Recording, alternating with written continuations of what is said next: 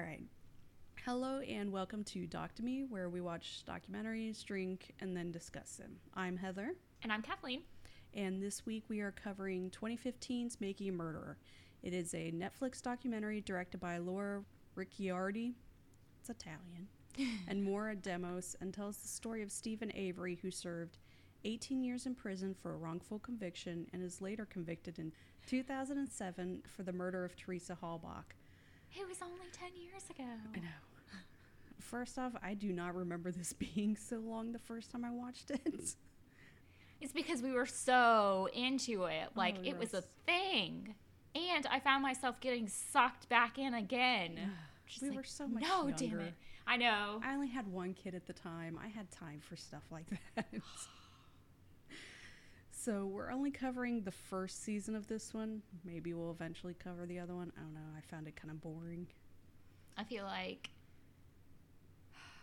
it just It's too much at faded. one time. Yeah, it just I, it faded. Like I, I was so into. I remember like so, just ugh, that first season. Like when it first came out, and like I'd be like, one more episode, one more episode, Now it's like, eh.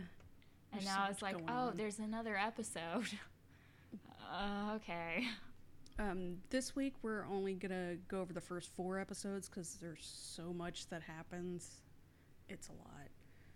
Uh, the second part of it released in 2018, and yeah, I just thought it was kind of boring. Didn't change my mind on anything.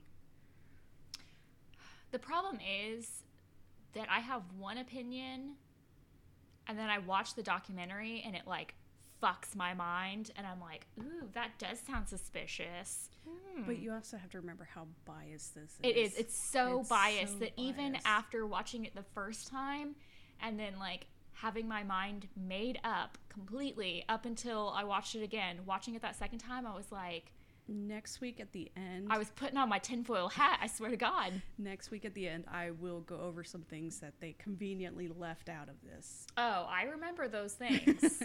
I remember. Uh, I will start off and say that I think he is guilty. I do not think Brendan is guilty. 100% agree with that. But I swear to God, watching the documentary, I'm just like, I think the brother did it.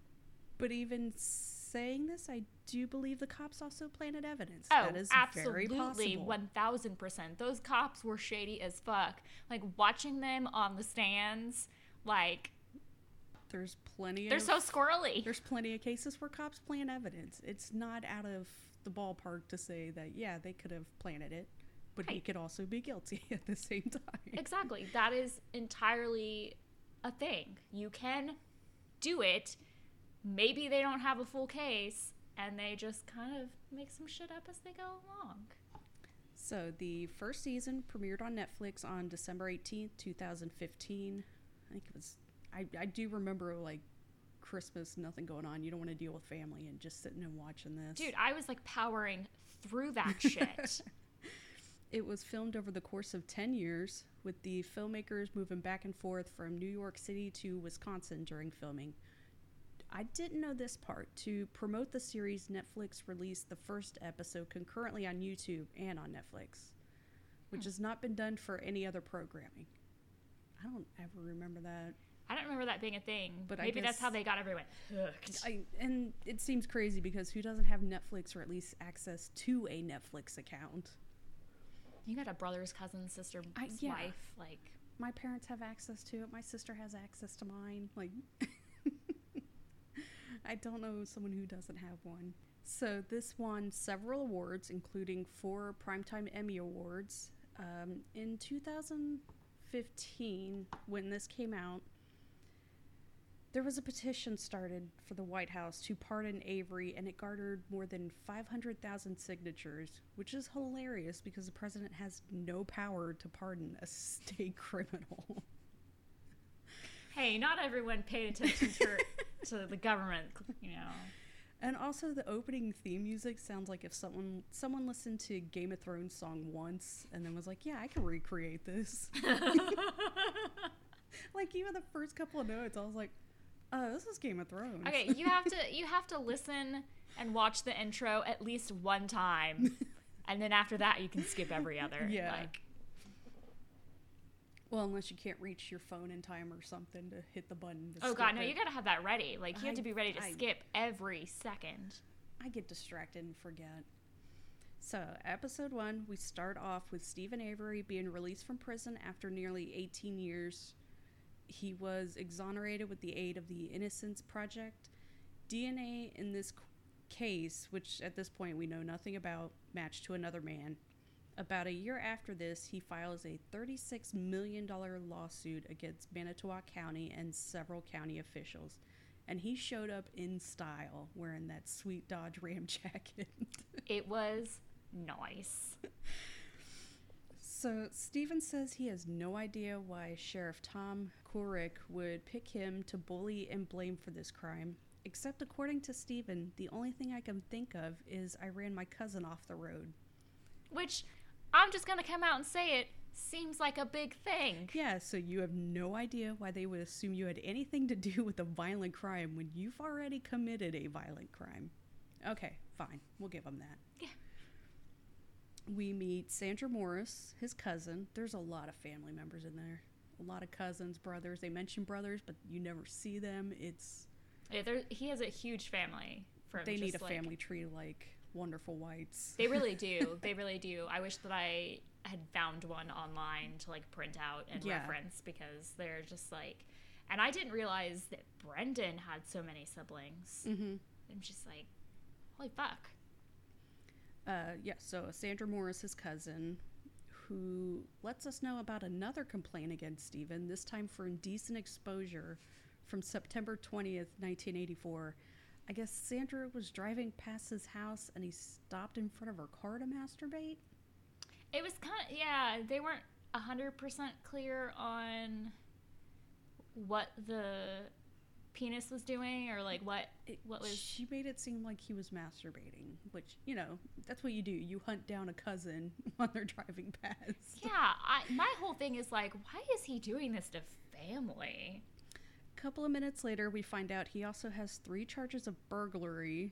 You know, just driving around with friends and deciding to break into a bar and st- the list of stuff they stole. I laughed. I had to keep pausing it because they don't say it. They're just showing like police reports. I think he got like twelve dollars in quarters. You're you're cutting him a little short.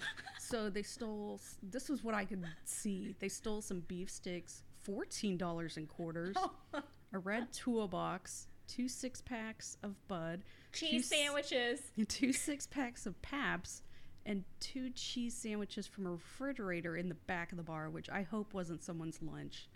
I've had my lunch stolen at work before, and it That makes you want to punch somebody. Those were probably good cheese sandwiches too. And a quote unquote another mistake he made was when a bunch of friends were hanging out and were fooling around with the cat, and his friends were egging him on, and he tossed it over a fire. I've drank too much and I've smoked too much because friends egged me on, but I've never, set Never, a fucking animal Never. on fire. And not even just a random cat. It was family his pet. family pet. Like, I have made mistakes in my life while drinking and doing other stuff, but I have never killed a cat. So this adds a charge of animal cruelty to his record. So even if he's exonerated from that first major crime, he's not a great dude. No. There's just some Killing big. an animal is like part of the McDonald triad. Like, Yeah. kind of fucked that. up. I feel like even if like even if all this stuff aside, dude's a fucking dick. He killed Yeah. a cat. Yeah. What'd the cat do to you? So another cousin, Kim Ducat, Ducat, Ducat, I don't know. Kim Ducati. Ducat, Ducati. Ducati. Kim Ducat is being interviewed and says that Stephen always owns up to everything he did wrong. Breaking into a bar and murder are two totally different things. Just because you admit to burglary doesn't mean you're going to admit to murder. Like, No. Jesus. Like little little stronger punishment, my friend. Yeah, yeah. So in 1982, at the age of 19, Stephen meets and marries Lori Matheson. She's a single mother from Manitowoc. And of course, the picture of their house featured an ATV just sitting right in front. Oh yeah. Lori already has a son, and when she gives birth to a daughter, Stephen isn't there for it because he was locked up for the cat incident, the quote unquote incident. Cat murder. So you have a pregnant wife at home with your adopted son, and you decide to get drunk with buddies, pour oil and gas on a pet cat, and set it on fire because that's what he did. Yeah. He poured accelerant on the cat. It Yeah. wasn't just tossing yeah, it. he wasn't just like flinging a cat and it just like, oh, oops, it caught on fire. No, he fucking deliberately. Well, according to the report, his friends might have thrown the cat in the bonfire, but he admitted to pouring accelerant on the fucking cat. He's an idiot, if nothing else. We'll but- establish that they're not the brightest apples. He did see his other daughter's birth, and he seemed very proud of that. And he had a good life until the trouble started. These were his words. He's already had several items on his record, but it's been a good life. He had a nice childhood. January 1985, Stephen is upset at his cousin, Sandra Morris, for telling people about the masturbation incident. And he also had sex on his lawn. Yeah. Another one of Something about like he would, they would do it in the daylight or whatever when all the neighbors could. the like- I don't understand that. So anyway, he's warming up his car, sees her driving down the road, so he goes after her. Kinda like any sane person would do. Kind of knocks into her car, which is a logical thing to do on an icy road because it's January. The chances of it being icy are Like a thousand percent. Wisconsin, yeah. He's lucky she didn't crash into a ditch or a tree or something and die. So he gets out with the gun and points it at her. It's okay though because the gun wasn't loaded. Which I'm sure she knew. Yeah. The shells were at home. How is she supposed to fucking know that? He was hoping that this would stop her from spreading rumors about him, Because that's a good way to shut down someone's like doing something crazy. grudge against you. Yeah. But guess what? Sandra's married to a fucking sheriff's deputy. bitch, how stupid can you be? Uh, yeah, I'm sure the previous rumors ended now that anyone can talk about is how you pulled a gun on your cousin slash sheriff's deputy's wife. It does trump masturbation. And Steven's old lawyer, Reesa Evans, that they kind of interview, she's a piece of work. She was like, she immediately went to file a report and minimized her role in it and maximized his, which he pointed a He ran her off gun. the road and pointed a gun at her. I feel like that is the larger role in all of this. So he's charged with endangering safety regardless of life, and oh, a felon in possession of a firearm. Why do you have a gun? Because of course. this fucking lawyer, she's trying to defend him, saying, "Oh, he has an IQ of seventy and doesn't know how to handle situations well." Which, fine, I could understand that with the You ramming her car, but he's a felon with a gun. My seven year old also doesn't know how to handle like certain situations well. She's never pulled a gun on anyone. No, no, I don't think so. So while he's out on bail awaiting trial, his wife gives birth to twin boys. So now he's got four kids with Lori plus her son from a previous relationship. Five kids. Is- That's a lot of children. Yeah, this poor woman has five fucking kids to deal with and this idiot. We get to January 29th, 1985. Penny Beerntsen and her husband went to the beach on Lake Michigan. About 3 in the afternoon, Penny's jogging north along the lake and passes a person wearing a black leather jacket. On a beach. In the summer. I see Not somebody wearing a suspicious at all. In the summer, a black leather jacket in the summer. I'm on calling the cops. I know the beach. It might be a little windy. It might be a little cooler, but not leather jacket cooler. They exchange some pleasantries, and on her way back, she spots the same guy. He's just standing in her path, so she gets creeped out and runs towards the water. He grabs her and drags her into some nearby woods. He beats her, attempts to rape her, and then just leaves her for dead. After she's taken to the hospital, Sandra Morris's friend Judy Dvor- Dvorak, uh, it's D V O R A K. I think it was Dvorak. Yeah, Dvorak. Dvorak. Uh, she's the deputy assigned to go to the hospital. And apparently, this matters because when Penny is describing the attackers, Judy notes that it sounds like Steven Avery. Which sounds like the wrong thing to be doing during an investigation. Yeah, you don't say it to the victim, but Judy lives across the street from Steven and is friends with her co-worker's wife. I don't see how they're trying to tie this as a conspiracy. Like they're out to get Steven. She picked him to go after. Like she lives across the street from him. She knows him. She knows his past. I mean, he does. There's other incidents they don't bring up in this, but Yeah. he does have a violent past.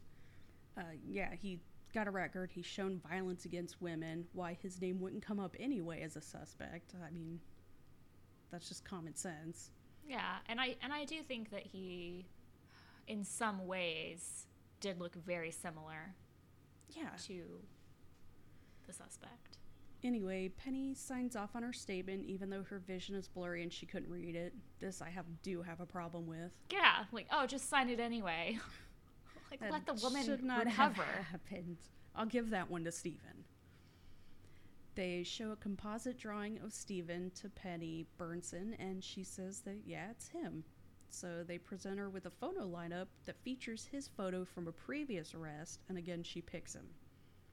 We both know we know enough about crime stuff that you can't depend on photo lineups. Like they are not reliable at all. No, no. And and when you think about it, like when you're in a situation like that where like holy fucking shit, So much happens to you. Yeah, eyewitnesses are not reliable. like you're you're not going to be able to you know really focus on 100% like and be able to pick that person out like it's traumatizing Yeah. This has nothing to do with this case, but it's also they've done studies like picking other races is even worse. oh yeah Like I don't know why they still will base entire things on eyewitness. bro in a restaurant ordering food i have a hard time remembering which waitress is mine Yes. you're gonna like put me in a situation where i feel like i'm going to be killed Yeah. and i'm fighting to like not be assaulted i'm gonna have an even harder time remembering which waitress is mine so regardless, it's very suggestive to present a composite drawing of a person to someone and then have them pick out someone out of a photo lineup. When you've already seen this one, even though it's a drawing, you still because they showed the photo They lineup and there's like people with short hair and it's yeah they literally took his like arrest photo and made a drawing of it and then Yeah. showed it to her. Like of course they're gonna turn around and pick the same photo that the drawing was. But then, based on her statement, Steven doesn't even match the description of the assailant. Yeah, she says he has brown eyes. Yeah, this whole case I will give to Steven. He definitely was fucked over. My problem, though, is the defense then arguing that the photo from Steven's previous arrest looked nothing like how he looked the day of the attack, which I laughed at. He looked the same. It's obviously the same guy. The older photo, his hair is just standing up, and in the current photo, his hair just looked a little longer and was laying flat. It's silly. yeah. It was obviously It was just like wild guy. hair, slightly less wild hair. But you know what? What do we know? They were out to get him. He's charged with attempted first degree murder and second degree sexual assault and denied bail because of his past record and is sort of kept away from his lawyer. The Beerntsens are very involved with the community, so the sheriff is really treating this as high priority, which be, might be why they immediately just went after him. They knew it was something they could handle very quickly and they can look good. His cousin Kim is like, they charged him because he's an Avery. But if you pay attention to his uncle Arland Avery, under his name, it says he was a deputy with Manitowoc County Sheriff Department. Yeah, I that was something that they didn't. They, they kind of glossed it over. I think. Yeah. Like like, how do you say they're only after us because we're Averys, but you But have somebody in the who is a department. cop. Uh, during the same time, another violent offender was in the same area by the name of Gregory Allen. He was such a problem that the Manitowoc City Police Department had him on surveillance. Unfortunately, that surveillance wasn't happening on the day Penny was attacked because the cops were busy handling other crimes. So the violent sexual offender wasn't being watched when this woman was attacked.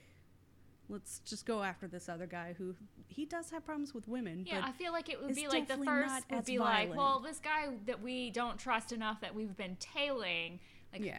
wasn't being tailed at this one moment where something violent happened to a woman. So like this was hmm. basically the typical police departments not talking or listening to other departments because they think But they right. did mention. They did mention. But you know how this is. Like, especially back then, other departments they don't listen to each other. This is county and city, so Right. They're just county's like, gonna think you. they're better, and yeah, yeah, but they did. They did reach out and say, hey, by the way, yeah, this guy wasn't being tailed at that moment. Yeah. So, hey. All right, so a little bit of the timeline. Penny is attacked at approximately 3:50 p.m. and Stephen is arrested at 11:45 p.m. that same day. Every minute of his time is accounted for through eyewitnesses and receipts, and yet the cops still think he's guilty. It's kind of crazy, but she says she remembers his face clearly and it's like a photograph in her memory. And besides, she's a pillar of the community and he's trash, so everyone is just going to hang on every word of hers. Yeah, they were really. And I don't mean to sound bad to her. She went through a horrific attack. I can relate to that. Your brain's a complete mess after going through something like that. right. You're just thinking about getting out of it alive. Mhm. And That is your only concern. exactly. And I mean, they, like I said, they did have similarities. And I mean, they did seem like a very upstanding family. So Yeah. why would you not just, you know, take word for word that, like, she knows what the hell happened? Yeah.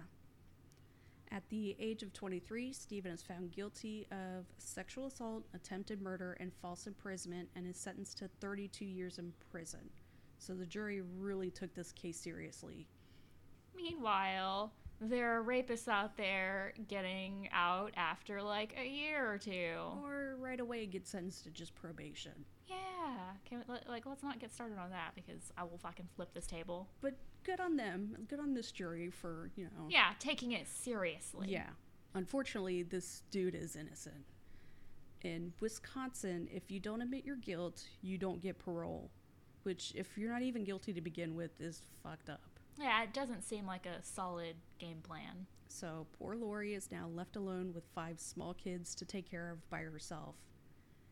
And I don't like that they showed the letters that she had sent to him in prison, like how she was going to kill her kids and stuff. I don't think that's necessary. I'm just gonna go out and say like, I only have two children. Yes. But like, I cannot fault that woman. Okay, No, I really can't. she's struggling. She was struggling. She had very small children, five of them. I only have two, and if I'm like alone with them for like 24, 48 hours, in my mind, I'm already thinking I'm gonna snap. Yeah, these kids were at least under the age of 10. Like, yeah. I just, I, I really, I can't falter. And he was just as like fucked up in his letters back to her. So I really do think it was just like a very like unhealthy. Yeah, it was very toxic. Yeah. Um, it got so bad for her that three years later she files for divorce. In 1986 to 1994, Stephen appeals his conviction to the Wisconsin Supreme Court and is denied every time. After this, in 1994, Stephen Glynn and Robert Henak agree to re examine Stephen's case after his parents reached out to them. Their course of action was to find new evidence they could present to the courts. So at this point, it's been almost a decade, and they're having to not only find evidence, but find fucking evidence boxes to be able to look through. Lucky for them, they find nail clippings from the sexual assault kit that hadn't been tested for DNA because that wasn't a thing in the 80s. March 1996, they get the results back, and it shows alleles that match Stephen, Penny, and an unknown person. This was like the best they could do at that time. All right. It was the 90s. yeah. Uh, alleles are basically different categories, and each person has two alleles. Stephen and Penny each had 9 and 11, so you can't necessarily rule Stephen out, but they found 8, 9, and 11 on the fingernail scraping, so clearly she had to come from somebody. somebody else. They add this evidence along with the eye color being different than what Penny described, Stephen's alibi, and that the perpetrator wore white underwear. Which and he didn't own any underwear, Yeah. which I like that moment. Yeah. How do you not own a single pair of underpants? Yeah, he not only didn't wear underwear, but apparently didn't even own underwear. And they added all this to create probable cause to overturn the conviction. The court rules against them for this because they couldn't rule out the DNA coming from like her own husband or a medical personnel or even the couple that found her. Which yeah, that would be a lot to test. Yeah, I mean, and and even tracking down those people to be able to test them. It it makes sense. You can, well, especially now with like touch DNA and there was that uh, there was one case was it on Wine and Crime? Where the victim had DNA from this guy and they were sending him to prison for like murdering this guy and then it turns out that they had been at the hospital at the same time together and it could have somehow came from that. Dude i just like as we speak i am like shedding layers of my skin from my sunburn onto your floor. Please like don't disappear seriously if i turn up dead heather you're number one suspect my skin is on your floor we had a podcast together it's just it's i mean i lose hair like crazy Oh, it's well, just yeah. like But I understand. I just- I- understand where yeah. the court's coming from. So he continues to sit in prison and wait until 2001, when the Wisconsin Innocent Project agrees to take on the case. At this point, DNA technology is really advanced, so they send off a pubic hair to be tested and receive a full DNA profile, which didn't belong to Stephen. But can we like um how amazing was it that there were like 12 pubic hairs and like two, Two of had them roots, had roots and one was one was hers. hers and one was the suspect. I would hate like that job. Here's a pile of pubes to go through. find out which ones have roots then you sneeze and they all go. oh god you're like crawling around on the floor picking up pubic hairs i feel like that would Did you lose your glasses? No, I dropped the pubes. so instead, they received a hit in the state crime laboratory data bank on Gregory Allen. So, ding ding. September 11, 2003, Stephen is released from prison. This does nothing for Gregory Allen because, shocker, he was already in prison when Stephen was released. He committed another rape that sent him for six, 60 years and when they were showing the notes the police had on him from doing their surveillance, it stated that he was wearing a black leather jacket. You know, what Penny had noted the assailant wearing. clearly he has an attire for his attacks Yeah. It's like, Jesus Christ, if these grown men would have just stopped being asshole and talked to the city cops, they would have been able to arrest the right guy. And a report from the state's Justice Department clears Manitowoc of any wrongdoing, which is insane. So, Not to mention the fact that, like, if they had communicated and made a point to find the correct perpetrator, a woman wouldn't have been violently raped in her own home while her child slept and not have to, like, worry that her kid was going to find her dead. Like, that's fucking horrifying. yeah. And they really fucked over that lady. After that is when Stephen decides to file the lawsuit and basically becomes a celebrity in the criminal justice system. And all of this was just the first episode. It was, it was long. it was, yeah, it was a lot. Second episode is basically just shitting all over Manitowoc County and how they fucked up so bad. I'm here for it, though. I loved it. It was like that. I was like, ah, I don't really want to get into it. It was literally so much. Dude, their depositions though, they were so like squirrely. They were squirming in their seats and like I just I'm sure you can figure out by now they suck. they really It was really just a whole bunch of, hey, do you remember saying this? And every single they were like, I don't recall. no, which I can't understand. It was like 20 years or 15 years ago, whatever it was.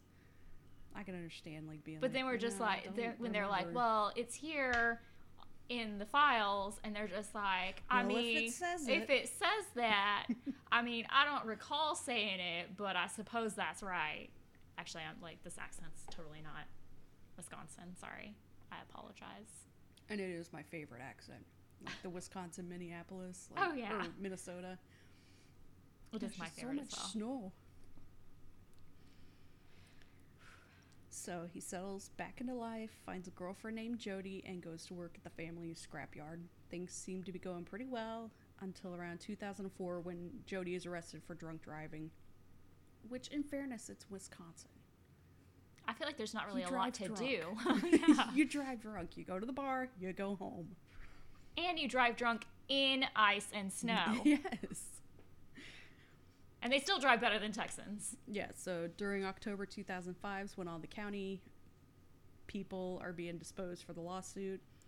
And on the afternoon of October 31st, 2005, 25 year old Teresa Halbach is last seen in Manitowoc County. She was a photographer, and her last alleged appointment was with Steven Avery at his home near the Savage Yard. Savage Yard? Salvage It Yard. was very I savage, wrote though. Savage. Salvage Yard. She had a meeting with him to photograph his sister's minivan that he was putting up for sale on Auto Trader. I used to love getting those thick ass magazines. Just They were the best. Looking through them, oh Mhm. man. I just gotta say, like my first car was not what I imagined an Auto Trader. On November 5th, they locate her RAV4 at the Avery Salvage Yard, and Steven immediately brings up that the county may be trying to plant evidence on him. Like, just immediately he says it. He's like, it's a frame job. Yeah. Nobody said anything. You didn't have to bring that up. Manitowoc basically hands the case over to another county, Calumet, which is where I've been, for them to investigate. Law enforcement conduct an eight day search, which that really doesn't seem unreasonable. It's a huge area to go through. Dude, was it like 40 fucking acres? Not to mention, it's all the houses on there they have to search too. Yeah, because there's like, what, like six or something? Like, Yeah. so many mobile homes. And then there's also like garages that are off of the house, and yeah, it's a lot to go through. And there was a lot in the houses. Like, all those cars that you know you have to just do a cursory glance to see is there's a body over here or something.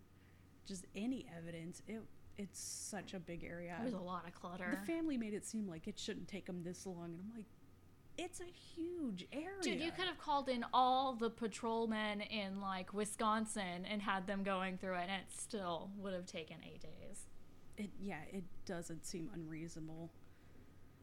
Meanwhile, Steven is talking about how he's been railroaded before by the sheriff, which Yeah, I'll dude, that. you were not a completely innocent person though. no, he's not. He wasn't that one crime. But he had a record before that case. Eh, It's, I mean, people have prejudices. I, I, mean, but I was just like, chill out. You're not an angel. you burn a cat once. And then listening to him just count a second annoys me because it's just me, me, me, me, me. When their cops are there because it was the last known location of someone who's missing. Just let them search. He, it, I think it would have been better if he had been more concerned that they find her alive, or you know, I really hope they find her. I Right. her family's like, probably but it was just oh they're just here because they're out to get me it's like no yeah maybe he needed pr to help him out show some fucking sympathy, That- bro. yeah. it was just frustrating november 8th they find pieces of bone and teeth on the property someone tried to burn the body which we know that doesn't work you can't just burn a body there's always No. going to be even when you cremate, there are still crush- pieces. yeah, they- you gotta smash that. hate to tell you, but they smash grandma's bones up and put it in the urn. How do you think it fits in an urn? Yeah, it's not just because they burn it and it just turns to like little like ash pieces. Like no, they have to crush it. That's why it looks like kitty litter. We were on a family vacation one time. We went to the Palo Duro Canyon and we were looking over and there was like weird stuff on the ground. We thought it was cat litter. We were Oh, stepping in it, kicking it. My dad looks over the ledge and he just sees something shiny and he was like, uh, girls better get out of Bob. so that was the Bob story we have. We're just sitting playing in somebody's ashes because it looks like kitty litter. That's why I'm like very against people just like spreading ashes in Yeah. random places. Like I just no one wants to br- like no one wants to breathe in someone else's relative. like the Big Lebowski. Where he just throws it in his face. Anyway, let's get back to the serious topic. They find a key in Steven's bedroom that fits in Teresa's RAV4. The key had his DNA on it, and they found his blood Oh, in her we vehicle. glossed over the finding of the RAV4.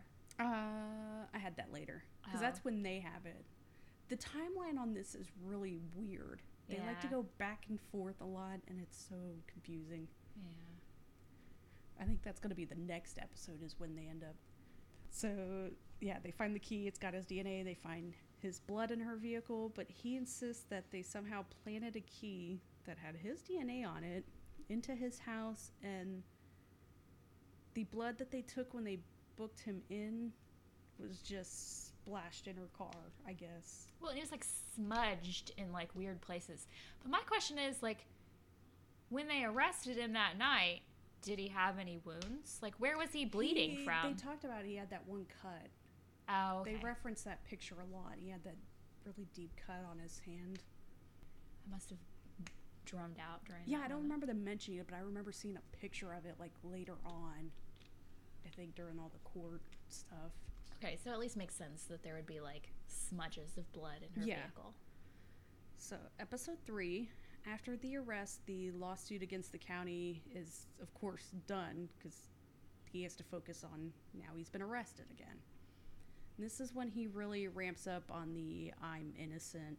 Clearly, they just pinned this on me so they wouldn't have to pay me any money, which you're so right. They found her dead, brought her body to your property, burned it, and then somehow got some of your sweat and then planted it on the key and then left it in your bedroom. Release him. He's clearly innocent. I'm not gonna lie though, watching Making a Murderer the first time, I was like, "Fuck yeah, those popos did it." This seems like a lot to do, though. That's too much work. I'm not gonna lie. Like, that's a lot. I you can barely get the cops to like show up Yeah. during you know a dangerous situation. But you really think that they're gonna like? It's also, it's not like big city where there's tons of officers, and this is just a small little county. which does make it plausible that they could all keep a fucking secret. I don't know, though, because then they involve other departments later on. Like, they have the FBI in on some of this. I just a part of me is like, I don't know how a whole department and then other people. hey man, it was a Criminal Minds episode, okay? They did it, and I feel like if they did it, then maybe Wisconsin too. It's just a lot of people that have to shut up. It. I don't see that happening. Yeah, once you get more than two people involved in a cover up, it's just very slim chance it's Yeah. gonna fucking last. That's why they say two can keep a secret if one of them's dead. Any more than that, it's no. I'd hide a body for you. Thanks. What if it's your body? Whoa, bro. Whoa. Rubbing off some of my skin cells. No, I need you. You're my partner for this. December 6, 2005, preliminary hearing. The judge finds that there's enough evidence to go forward with the trial, and he's held on $500,000 bond, which that seems kind of extreme. There's actually more evidence in this trial than there was in the rape trial. And I don't like the Manitowoc deputies showing up for the hearing when they're not supposed to be involved in any of this. Yeah, Like, like, just stay the fuck away if you don't need to testify. it's testify. not your case. You're just adding to the conspiracy theories. And then these fucking reporters are like, ma'am, do you think your son is guilty? like, The reporters are the best. they always ask dumbass questions.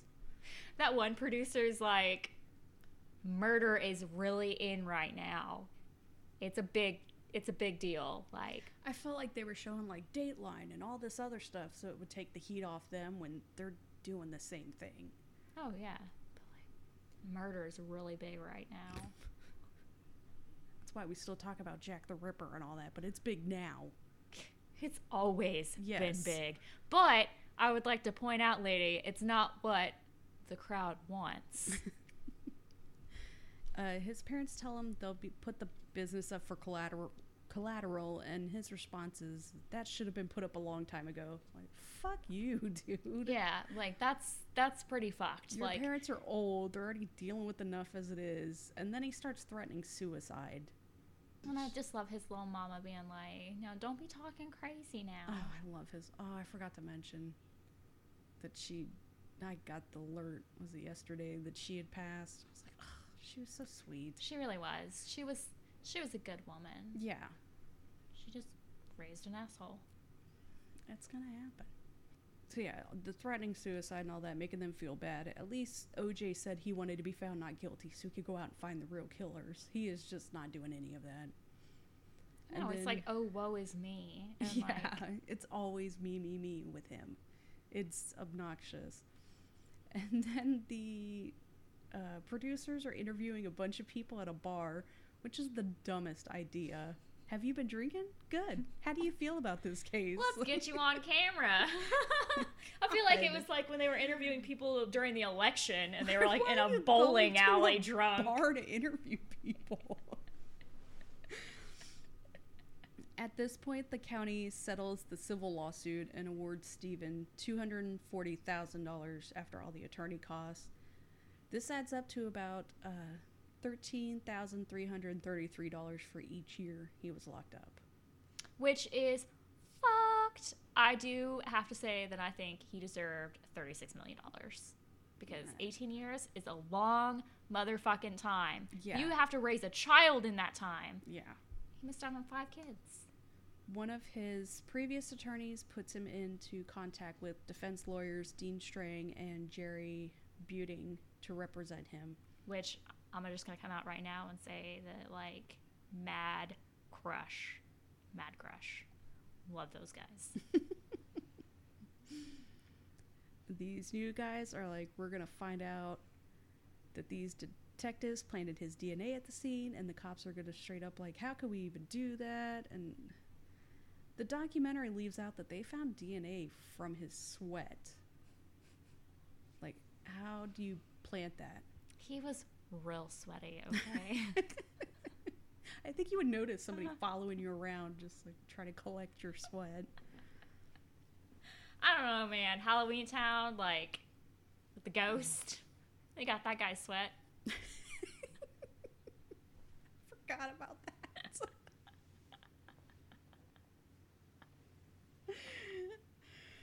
so March first, law enforcement call their first press bleh, call their first press conference since November, where they announced that they have arrested 16-year-old Brendan Dassey in connection with the case, who is Steven's nephew. Ten minutes before this, his sister Barb is all about defending her brother, and now she's completely turned around on that and tells Steven he can rot in hell. March 2nd, they announced that on the 31st of October, this was the timeline that they got from Brendan. Brendan comes home from school and, after grabbing the mail, walks over to Uncle Steven's house to hand him his mail, because I guess they got some of his mail in the box. And again, all these houses are like on the same property, so it's real easy to just walk over. And, you know, if you're walking by a house and you have their mail, you'll just stop and just give it to them. Yeah. I mean, I don't do that to my neighbors, but like, Well, no, I'll put it in their box. Uh, how- okay, I'll do that. I'll at least do that. As he approaches Steven's trailer, he hears screams for help and continues walking to the trailer and knocks on the door. Nonchalant, Yeah, like right. no biggie. Sweaty, half dressed Steven opens the door. Let me emphasize, he was sweaty. The prosecutor loves to mention that he was sweaty. He's very sweaty. Steven lets Brendan in and they walk to Steven's bedroom where they find Teresa naked and chained up on Steven's bed. A story's ridiculous. I just I have to say like I will share a lot in life with my nephews, but I cannot say that I would ever consider sharing the rape of a woman the I've kidnapped. The biggest problem I had was the 16 year old hears scream f- coming, coming from a house and he still proceeds to not only go up to the house but walk into it. and go to the back bedroom. That's a fucking horror movie. I don't buy that. No. You Uh, go home and you call the police and you're like, "Hey, I'm really worried because there's screams coming from this house." At this point, Steven invites Brendan to sexually assault Teresa and then cut her throat. But she isn't dead, so they choke her and then drag her out to the burn pit and shoot her twice. So then Barb calls Steven and asks what the fuck is going on because her son would have never done something like this. And typical. No, and you don't just like invite someone to a murder if you don't have any idea if they're down for murder. Just don't answer the door. what the fuck? And of course, typical Steve, his response is, Well, what about me? Like, oh my God. He is 16 years old. They just me, me, literally me, me, me, took him out of his high school. Like, how- without his mother. Yeah, like you, I would immediately be like, why are they even talking to this kid? Like, where were 16. you? Yeah. Didn't have his mother there. Grilled him for hours. This poor kid's like, Do you think I'm going to be back for like. I'll get to that. You know, that was my favorite part. No, no, but before that, in the interview, he's like, Do you think I'll get back to school by like 1 something? Oh, yeah, and they're yeah, like, yeah, What's happening at like 120 or whatever? And he's like, Well, I got a presentation due yeah, in six six hour or whatever. Like that poor kid, he was a child. yeah. Five days after Brendan is arrested, Jodi is released after serving seven months. March 17th, pretrial for Steven. They add three new charges of sexual assault, false imprisonment, and kidnapping based on the statements from Brendan, and increase his bail to $750,000 because, you know, he could afford the 500 What's the point of raising it? And we find out that Brendan gave his first statement four months earlier, the day after the RAV4 was found, when he told him that he had had no contact with Teresa, had no knowledge about anything that had happened. And he played PlayStation all day until his mom came home. After this, they tried going after Jodi when she was still in jail, and she refru- refused to have any more contact with them. So that's when they went back to Brendan and got that other statement. Brendan has a low IQ and was interviewed without parental consent. They even pulled him out of class to question him alone, which I am shocked the school allowed this. I would be fucking livid. Not only like is he, you know, he's a slow learner and he's in, you know, a mix of like regular classes but also in special education classes. And as a mom to a child in like special education type situation, like it just fucking kills me. I don't understand why they- the school went along with this. Yeah, like They should have known better. they are supposed to protect them when you are not there and Yeah. they totally fucking failed him like sure officers go ahead and just take this 16 year old boy Mhm. who like is clearly easily led Yeah. They ended up questioning him several times without a parent or lawyer present. Back to the March 1st interview, they're leading him in the questioning and straight up just shaping his testimony. yeah like what happened to her head Yeah. what'd you do to her head They're the ones who bring up she'd been shot in the head. he literally him. he couldn't come up with the whole shot in the head Yeah. he's like we cut her hair we cut her throat and they're like And I don't, i'm just gonna be straight with you which one of you shot her I don't know if they they realize what they're doing or if They totally realize. How can you not look at this child and like how does it not hit you that maybe he's not some brilliant 16-year-old. Like he's a child. Like he's just oh. And Brendan clearly has no idea what's happening because, yeah, he asks how much longer it's going to be. He's got to turn in this project. And even when they straight up tell him he's going to be arrested, he's still wondering if he's going to be able to go home soon. It's so fucked up. he's like and a little kid. Once he's alone with his mom, is when he realizes the severity of the situation. Yeah, he literally says they got to my head. Yeah. Episode 4 Brendan's mom has to find another attorney for her son because the previous one was second cousins with Teresa, which, yeah, this is How do you not know that? Town. I don't know. Like how do you you're like, "Oh, I'll take the case." And then you're just like, "Oh, shit, actually she's my second cousin." Well, who brings it up? How do you know who your second cousin is? Do you? I mean, I have a big fucking family, so I'm probably like I have a small family and I don't know. I got second cousins everywhere. Uh, Brendan's only concern is to get out of jail so he can watch WrestleMania, which you know I can totally get behind. I, I love wrestling.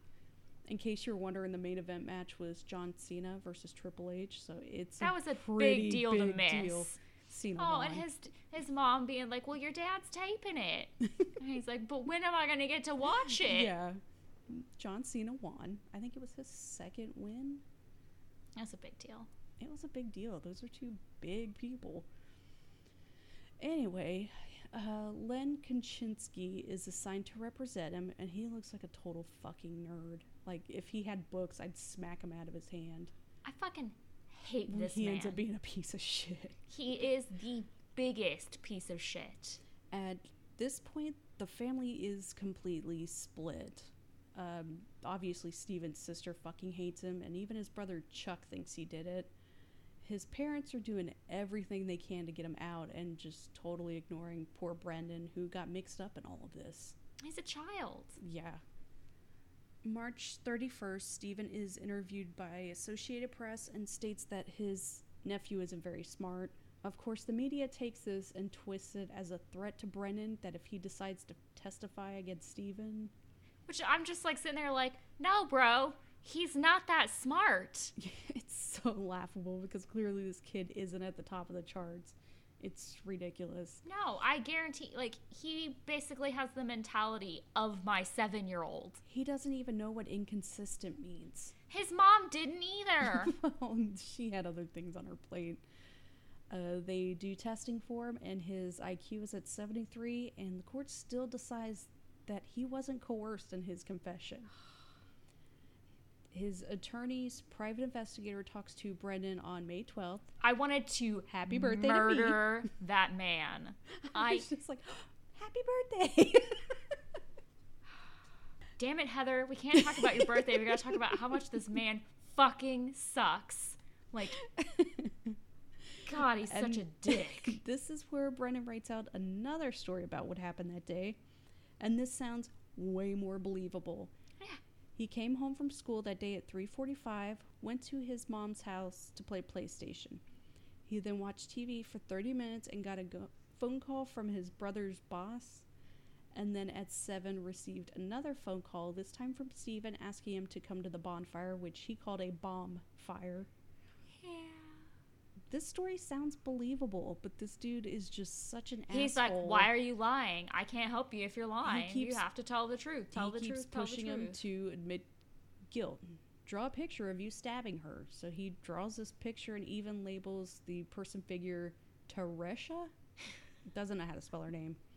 He's no idea what's going on. It's, He's basically, I'm, I'm telling you, like, he is a small child. it's so frustrating. and then the, the fucking investigator being like, now draw a picture of you raping her. yeah, And I'm just like, whoa, bro. Like, we don't need pictures, even if it's true. it's yeah. These are just also He's a people. fucked up individual.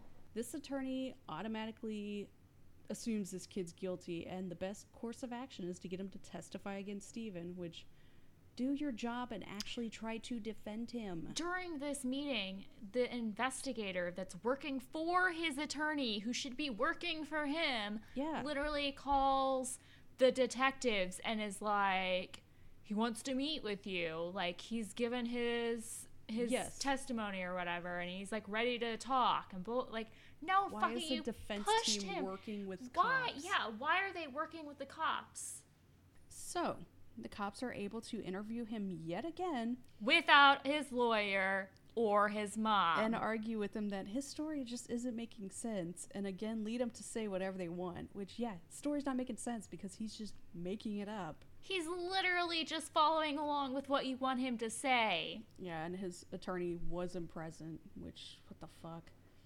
Shittiest Did attorney he even ever. meet his attorney yet at this point? I don't think he'd even like met him. Um, I think he may have like once or something.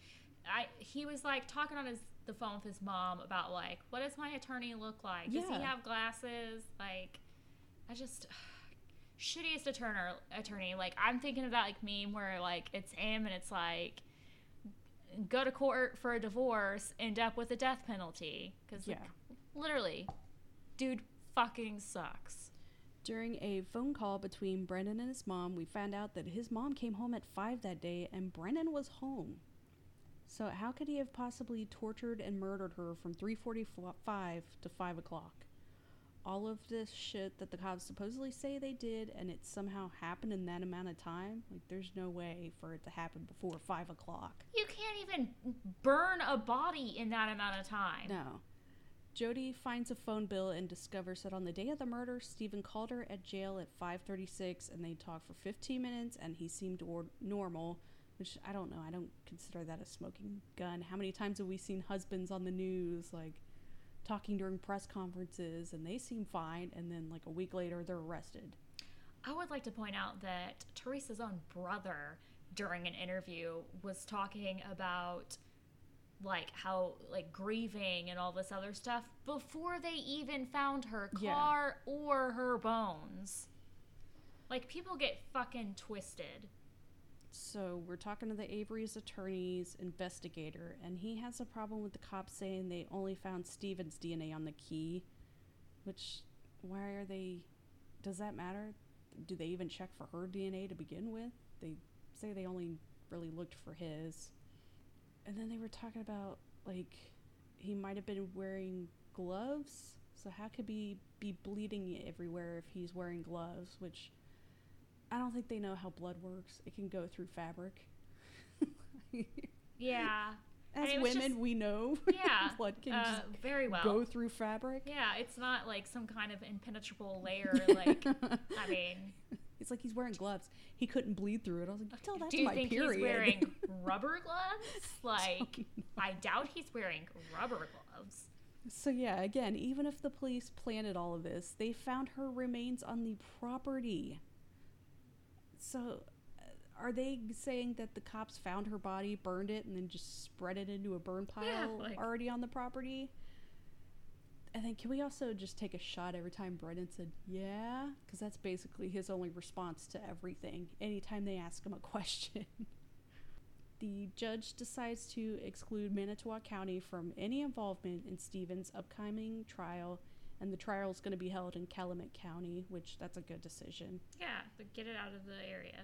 At this point, Barb finally figures out that Brendan's attorney thinks he's guilty and is trying to talk to him into pleading guilty, which he's such a shithead. And now she believes that Steven may also be innocent.